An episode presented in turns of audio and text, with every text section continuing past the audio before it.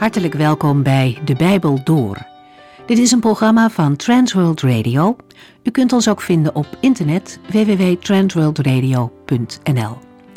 De Bijbel Door is een radioserie die in vijf jaar tijd door de hele Bijbel gaat. Van Genesis tot Openbaring, van kaft tot kaft.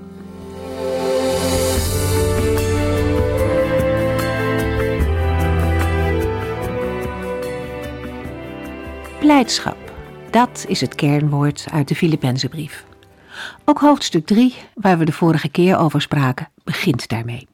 Wees blij in de Heer, zegt Paulus. En ik zeg het er nog een keertje bij, u heeft het misschien nog in uw achterhoofd, maar de apostel schrijft dit vanuit de gevangenis. En zijn situatie is verre van aangenaam. En toch roept hij keer op keer op om blij te zijn in de Heer. Het is iets wat hij ook in zijn eigen leven ervaart. De blijdschap waar Paulus over praat is een innerlijke blijdschap, die losstaat van de omstandigheden. Die vreugde, die blijdschap wordt niet veroorzaakt door een prettig en een makkelijk leven, integendeel zou ik bijna zeggen. Het heeft niets met geld of gezondheid te maken, maar die blijdschap heeft alles met God te maken. God geeft een vreugde die niet afhankelijk is van de situatie. De basis ligt in God zelf. Het zeker weten dat Hij onze schuld vergeven heeft, dat Hij bij ons is. Dat is de reden van de blijdschap van Paulus. En geen mens kan dat van hem afnemen. In Nehemia staat: De vreugde van de Heere is uw kracht. En dat is hetzelfde soort blijdschap. Dat maakt mensen sterk, ook in tijden van zorgen en beproeving. Want deze teksten betekenen niet dat er geen verdriet kan zijn in het leven van een christen, of dat we altijd maar vrolijk over alles moeten zijn. Nee, dat zou te goedkoop klinken. En zo was het ook niet in het leven van Paulus. Nog maar vier versen eerder vertelt hij dat hij zo dankbaar is dat God Epaphroditus genezen heeft, opdat, en nu komt het, ik niet droefheid op droefheid zou hebben. Paulus wist dus heel goed mee te praten over verdriet. Het is hem niet bespaard gebleven. Maar zijn blijdschap in de Here raakte hij niet kwijt. We lezen nu verder in Filippenzen 3 vanaf vers 7.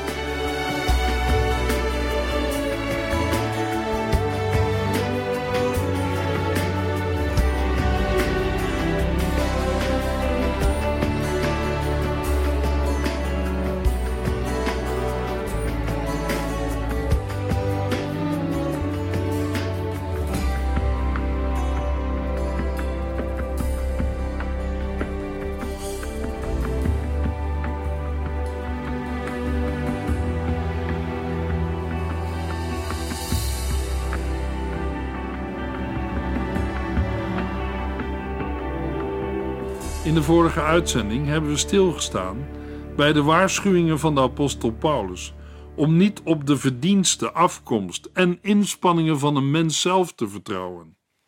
In de brieven van Paulus is gerechtigheid of rechtvaardigheid voor God een centraal thema.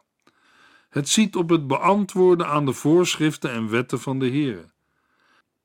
Naar de uitwendige maatstaf gemeten, niet in absolute zin, was Paulus volgens de gedachtegang van de Fariseeën onberispelijk.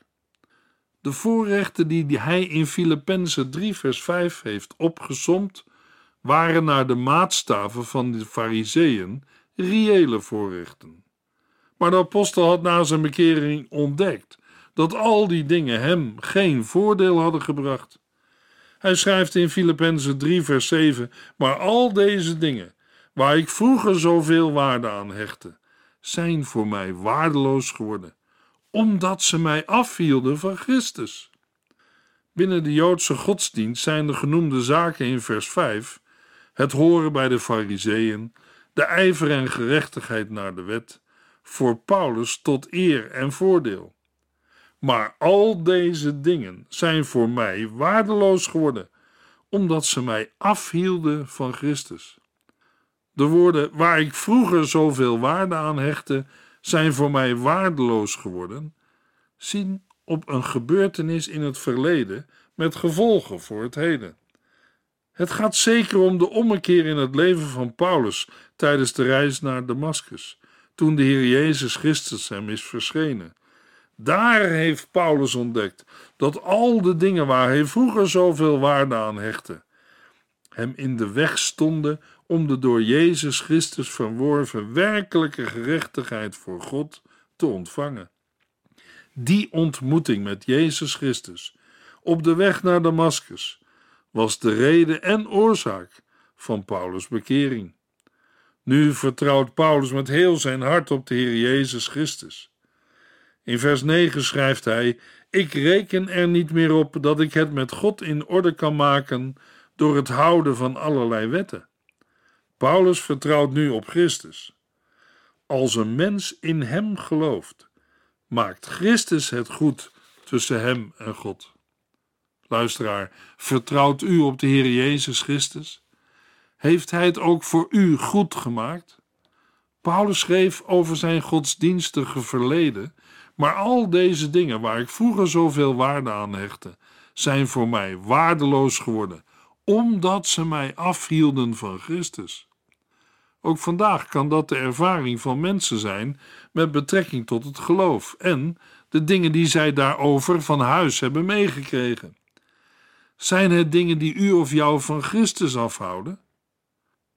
Ook als je van huis uit wel goede voorbeelden hebt meegekregen, kun je persoonlijk toch een andere keuze hebben gemaakt. Ook zo'n keuze houdt u van Christus af. Zeker, ook ik weet dat er in een mensenleven veel dingen kunnen zijn die een obstakel vormen om Jezus Christus te aanvaarden als uw persoonlijke heiland en verlosser. Maar voor Christus zelf is het geen obstakel om u en jou steeds weer op allerlei manieren te zeggen en te laten weten dat Hij u en jou lief heeft. Wij mensen moeten Hem niet beoordelen naar wat Zijn volgelingen van Hem laten zien. Niet wat een kerk, dominee of geestelijke voor wandaden heeft gedaan, mogelijk ook nog in de naam van God is bepalend, maar wat God door Zijn woord en geest zegt en doet wat de Heere heeft gedaan in zijn Zoon Jezus Christus. Zeker, dat neemt niet weg dat het verschrikkelijk is als kerken, gemeenten en geestelijken steken laten vallen en dingen doen waarvan de Heere zeker rekenschap zal vragen. Ik zou willen dat ze nooit waren gebeurd. En bij u of jou staan ze in de weg om je met hart en ziel over te geven aan Jezus Christus. Ze houden je van Christus af. Paulus spreekt uit eigen ervaring.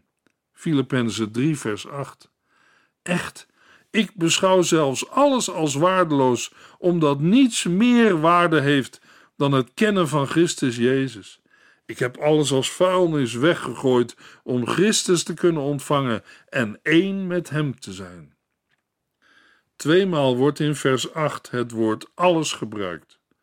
Paulus doelt hier niet alleen op dingen vanuit zijn Joodse opvoeding en achtergrond, maar op heel zijn oude leven toen hij Christus nog niet kende. Er is, in vergelijking met vers 7, sprake van een climax. In vers 7 zijn de dingen waardeloos geworden, waar de apostel vroeger zoveel waarde aan hechtte. Maar in vers 8 wordt alles uit het oude leven van Paulus aangeduid als waardeloos. Paulus komt tot een totale verwerping van zijn oude leven. In de tekst lezen we ook het woord vuilnis. Daarbij gaat het om alle soorten vuilnis, zoals voedselresten, uitwerpselen enzovoort. Deze verwerping van het oude leven wordt op een treffende manier uitgebeeld in de christelijke doop. In Romeinen 6, vers 4 lezen we: Die doop in hem was onze begrafenis. Met de doop is de oude mens begraven en zoals Christus weer levend is gemaakt door de heerlijke macht van de Vader, zo mogen wij nu ook een heel nieuw leven leiden. Ook in vers 8 geeft Paulus opnieuw de reden aan van verandering in zijn gedachten. Omdat niets meer waarde heeft dan het kennen van Christus dan gaat het om een kennen van de levende en de opgestane heiland in een persoonlijke geloofsrelatie. In de Griekse tekst staat er achter Christus Jezus nog een persoonlijke beleidenis van de apostel. Hij noemt Jezus Christus mijn Heer. Deze Heer gaat alle gevoelens van eigen gerechtigheid en alle andere kennis te boven. Het is mogelijk dat Paulus zich met het woord kennen of kennis afzet tegen de joods-gnostische dwaalleraren. Paulus zegt echt kennen of echte kennis is een relatie met Jezus Christus. Het kennen van Christus is de werkelijke winst, waarbij al het andere als verlies wegvalt. Jezus zegt in Matthäus 16, vers 26: Wat hebt u eraan de hele wereld te winnen en uw leven te verspelen?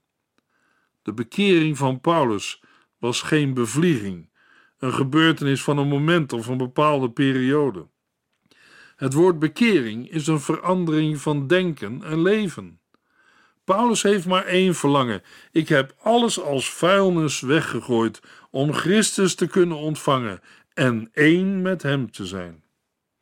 Johannes 15, vers 4 en 5 geeft Jezus aan zijn volgelingen door: Blijf dicht bij mij, dan blijf ik in jullie. Net zoals een rank alleen maar vrucht kan dragen als hij aan de wijnstok zit, kunnen ook jullie alleen maar vruchtbaar leven als jullie in mij blijven. Ik ben de wijnstok en jullie zijn de ranken. Als jullie in mij blijven en ik blijf in jullie, brengen jullie veel vrucht voort. Want zonder mij kunnen jullie niets doen. Filippenzen 3, vers 9. Ik reken er niet meer op dat ik het met God in orde kan maken door het houden van allerlei wetten. Nee, daarvoor vertrouw ik nu op Christus. Hij maakt het goed tussen God en ons, als wij maar in Hem geloven. In vers 9 komen de twee soorten van gerechtigheid, het in orde maken met God, scherp tegenover elkaar te staan. De zelfverworven gerechtigheid door het voldoen aan de voorschriften van de wet en de gerechtigheid die God schenkt door het geloof in Christus. Paulus heeft alles prijsgegeven, opdat hij bij het oordeel van God rechtvaardig bevonden zal worden in Christus. Door het houden van allerlei wetten kan een mens niet behouden worden. De wet was gegeven als opvoeder totdat Christus kwam. De werkelijke gerechtigheid die van de Here komt, komt door het geloof van Christus. Dat wil zeggen door zijn gehoorzaamheid. Deze gerechtigheid wordt toegerekend aan hen die geloven in Jezus Christus, die in hem zijn. Gerechtigheid van de Here wordt ontvangen op grond van het geloof in Christus, door op hem te vertrouwen, en niet op grond van goed gedrag, verdiensten of door het houden van allerlei wetten. Luisteraar, laat Filippenzen 3 vers 9 uw gedachten gaan bepalen. Christus Jezus nam onze zonde op zich. Hij stond op uit de dood voor onze rechtvaardiging. Zonder zijn verzoening kunnen we niet voor de Heere verschijnen. Het feit dat de eeuwige God, de Vader van onze Heer Jezus Christus, ons lief heeft en zijn zoon voor ons heeft overgegeven, is de verbazingwekkendste gebeurtenis uit de geschiedenis van de mensheid. Filippenzen 3, vers 10 en 11. Het enige wat ik wil, is Christus kennen en ervaren, hoe groot de kracht is, waardoor Hij uit de dood is opgestaan. Ik wil ervaren wat het betekent om met Hem te lijden en te sterven, om uiteindelijk te komen tot de opstanding uit de dood. De versen 8 tot en met 11 vormen in feite één lange zin. We kunnen vers 10 dan ook aanvullen met: Ik heb alles als vuilnis weggegooid om Christus te kennen.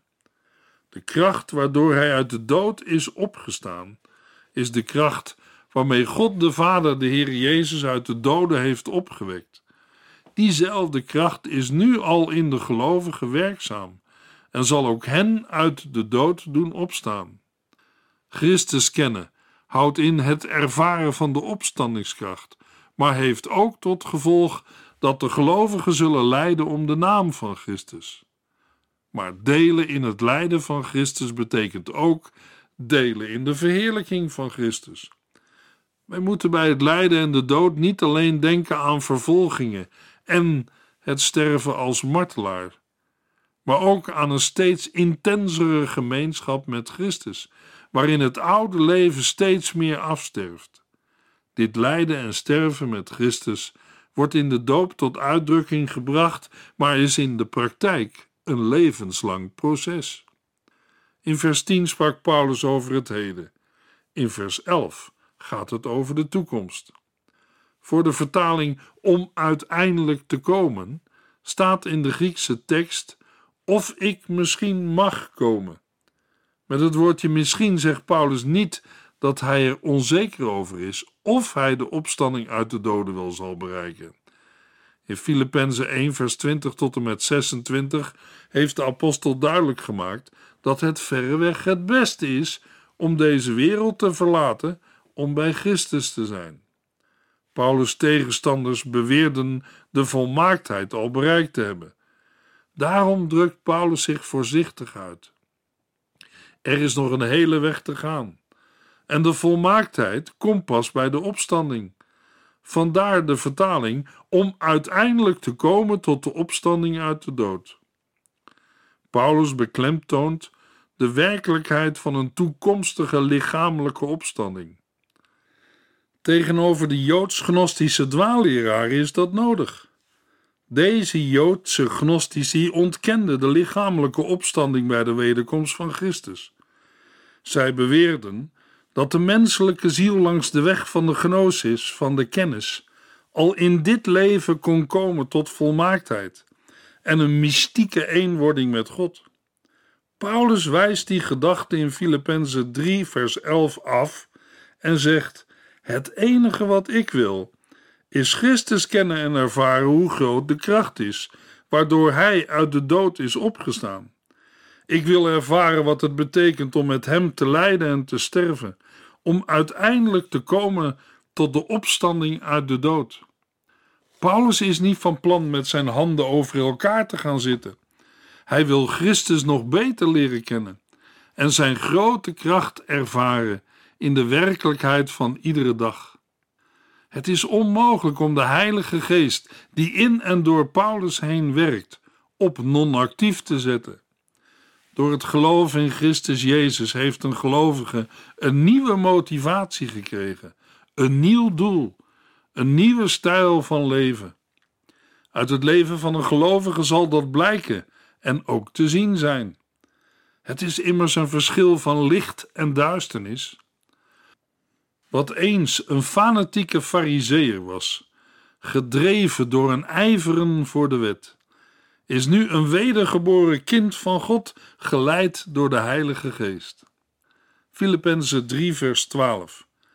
Daarmee wil ik niet zeggen dat ik er al ben, of dat ik al volmaakt ben, maar ik blijf wel doorgaan om eens te kunnen grijpen waarvoor ook Christus Jezus mij gegrepen heeft.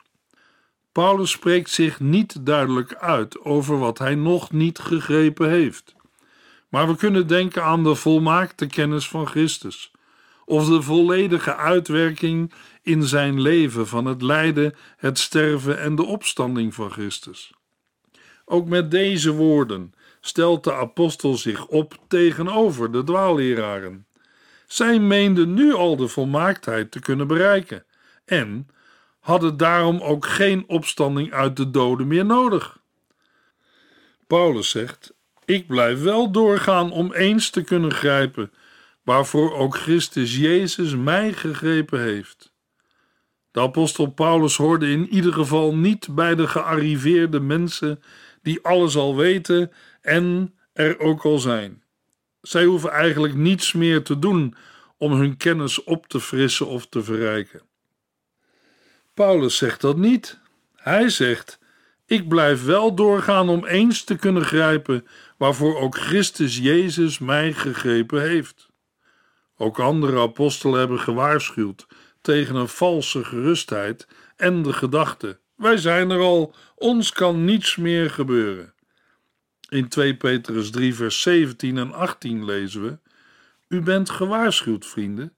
Wees daarom op uw hoede. Laat u niet meeslepen door verkeerde ideeën van mensen die van geen wet willen weten, maar blijf standvastig. U moet in plaats daarvan geestelijk groeien en onze Heer en Redder Jezus Christus beter leren kennen. Voor Hem is alle eer, voor nu en eeuwig. Amen. De gelovigen moeten zich niet laten meeslepen door dwaalleraars, maar in plaats daarvan geestelijk groeien en onze Heere en Redder Jezus Christus beter leren kennen. Door te groeien in de genade en de kennis van Jezus Christus, zullen de gelovigen steeds meer het tegenbeeld worden van dwaalleraars. Filippenzen 3, vers 13. Ik denk niet dat ik daarin al geslaagd ben, broeders en zusters. Maar één ding weet ik zeker. En daarbij vergeet ik wat achter mij ligt. En strek ik me uit naar wat voor mij ligt. Ik snel recht op mijn doel af. De plaats waar vers 13 moet worden afgebroken verschilt per Bijbeluitgave. Daar komt bij dat de versindeling niet van de Bijbelschrijvers komt, maar van veel latere datum is. In het Grieks waarin het Nieuwe Testament werd geschreven, kende men geen hoofdletters of leestekens om het begin of einde van een zin aan te geven, en vindt men zelfs geen spaties tussen de woorden. Als Paulus heel nadrukkelijk van zichzelf zegt dat hij het nog niet gegrepen heeft, bedoelt hij daarmee dat ook de broeders en zusters in Filippi het nog niet gegrepen kunnen hebben. Net als in vers 12 spreekt Paulus hier over het kennen van Christus en een volledige uitwerking van het leven van Christus in zijn eigen leven. Dat wil niet zeggen dat Paulus zich hiermee tevreden stelt. Integendeel, hij vergeet datgene wat achter hem ligt. Wat mag dat zijn?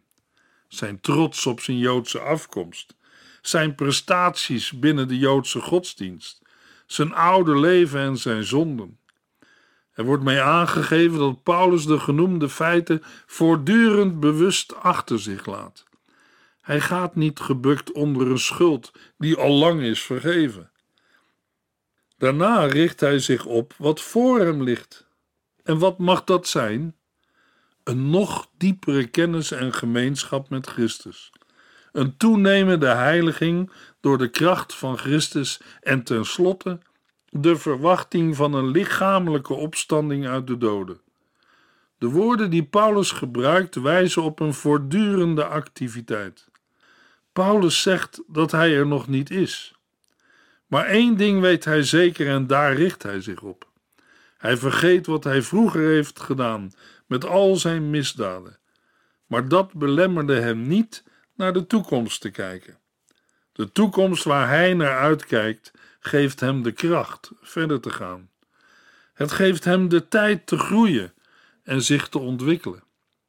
Hij zegt in Filippenzen 3, vers 14b: Ik snel recht op mijn doel af. Ik wil de prijs behalen die in de hemel voor mij klaar ligt, nu God mij door Christus Jezus geroepen heeft. Paulus gebruikt de beeldspraak van een hardloopwedstrijd, waarbij de atleet naar de eindstreep rent.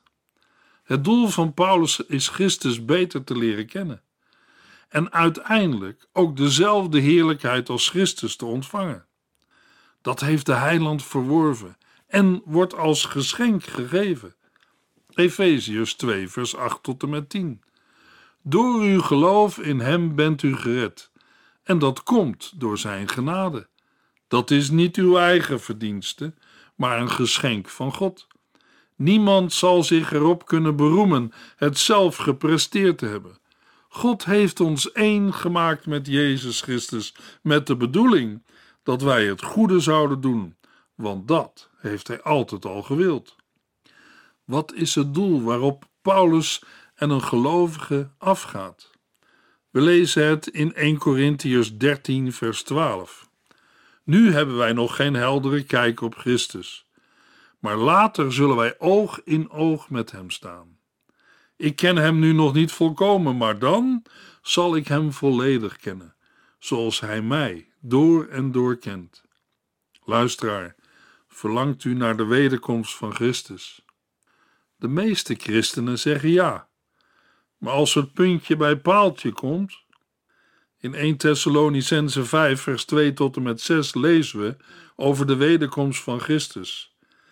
U weet immers dat de grote dag van de Heere geheel onverwacht komt, als een dief in de nacht.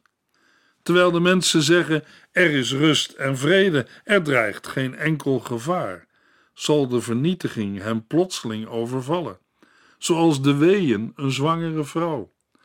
Ze zullen nergens heen kunnen vluchten. Broeders en zusters, u leeft echter niet in het donker.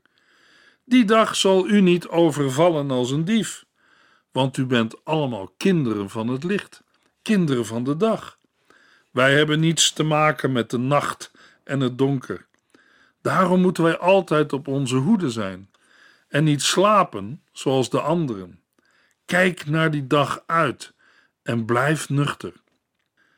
Ik sluit af met een gedicht van Okkejage. Kom haastig, Jezus, bidt de predikant. Ja, amen, zegt een boer, wil spoedig komen, maar na de oogst, want van mijn nieuwe land heb ik nog nooit de opbrengst waargenomen. Ja, amen, zegt mevrouw, maar mag ik voor de jas die ik gisteren nog zag hangen eerst sparen en hem aandoen als het koor een avond geeft in christelijke belangen? Ja, amen, zegt het kind, maar nu nog niet. Ik moet nog op vakantie naar de bossen. Maar ik zal zwaaien, zodat u het ziet, als u ons onder schooltijd komt verlossen. Kom haastig, Jezus, bidt de predikant. Maar mag ik eerst die nieuwe voordracht lezen, die ik heb gemaakt voor het jeugdverband, over je zult het wel verstaan na deze. De gebeden komen in de hemel aan. De cherubijnen zwijgen die ze brachten. En Jezus vraagt: Kan ik vandaag al gaan? Maar zijn vader zucht: Je moet nog even wachten. In de volgende uitzending lezen we Filippenzen 3, vers 15 tot en met 20.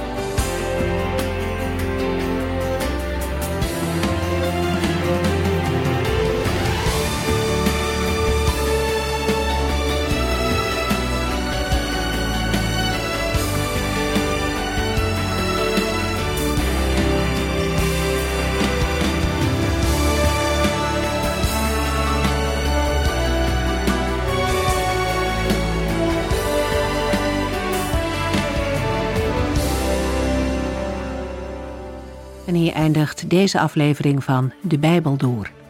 Een serie programma's van Transworld Radio. Wilt u ons iets vragen of meer weten? Dan kunt u altijd contact met ons opnemen. Bellen kan overdag met 0342 478432. Per post Transworld Radio. Postbus 371. Postcode 3770. Anton Johannes in Barneveld. En e-mailen kan ook. De Bijbel door at transworldradio.nl En natuurlijk ook via onze website transworldradio.nl Dit programma werd gepresenteerd door Cor Weda en Ike André. En namens iedereen die er nog meer aan meegewerkt heeft, graag tot de volgende keer.